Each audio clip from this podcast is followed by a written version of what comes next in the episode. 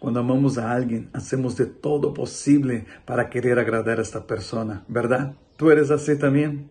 Bueno, se amamos a Deus, queremos agradarle a Ele. Pero como poder agradar a Deus?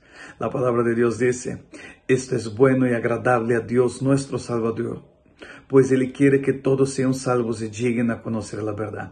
Agradamos a Deus, llevamos, llevando esta palavra de salvação, de conhecimento a outras pessoas. Agrada a Deus neste dia. comparta a outras pessoas.